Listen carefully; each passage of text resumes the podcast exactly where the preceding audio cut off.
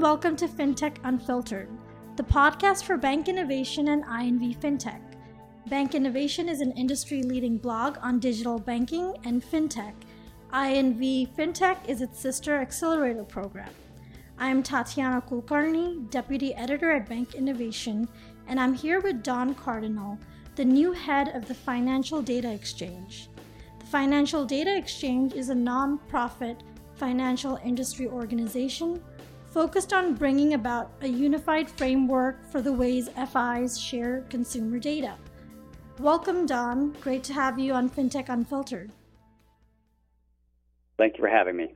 Yeah, so in my introduction, I touched a little bit on what the FDX is, but maybe you could give us a better picture of um, who you are and why why this organization was set up. What is its purpose? Sure. To go a little more into detail, I mean, we've been founded by some of the most notable names in the financial data ecosystem uh, simply to, as you alluded to, publish a single interoperable and secure standard to share permission data amongst entities. Again, we uh, came together to do this uh, out of a common purpose so the entire ecosystem could benefit from a single standard. Very interesting. And you know, you've recently been named the new head of the FDX. So, what's on top of your to-do list for 2019? Well, primarily it's to evangelize about the benefits of the data standard and, of course, the governance framework and promote its adoption. Uh, again, we've grown from 30 to 40 plus firms already since our founding in October, and we look forward to adding to that number. Great. And in terms of goals for 2019, I mean, what's, you know, what are the top three goals for the FDX? Well, like any nonprofit, right, we're seeking to serve the greater good. So we want to see more adoption in North America and internationally. Uh, the second, we're going to be focusing also on smaller FIs and the core processors that serve them.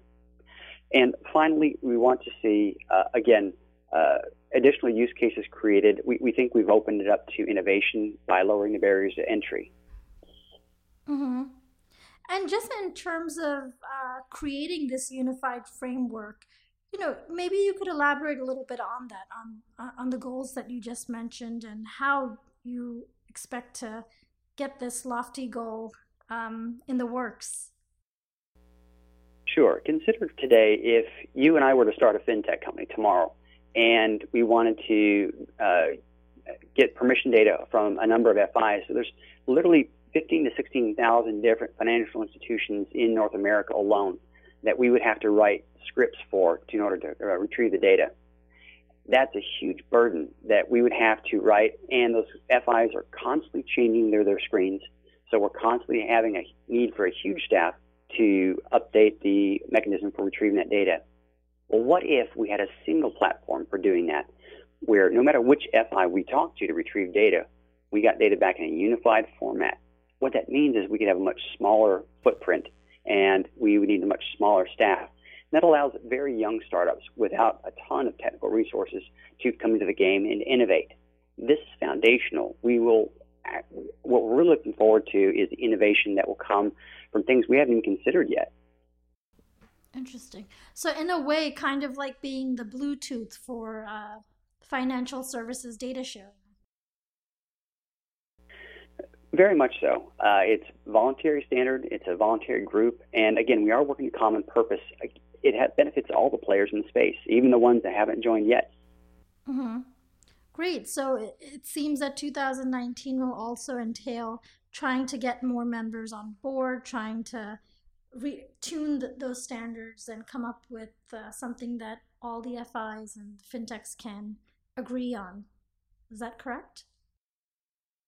Absolutely. It is, uh, again, a common standard that we all do agree on. And again, it's going to promote security, privacy, durability. And again, it will lower the barriers to operate for all sorts of uh, financial firms and new providers of data in the space.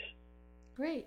And you know, since data sharing is such a hot topic, I have to ask what does the future of financial data sharing look like to you?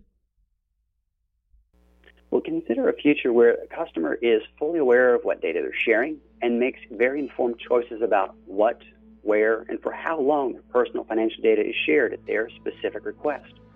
It effectively makes the customer king. Yeah, yeah, great.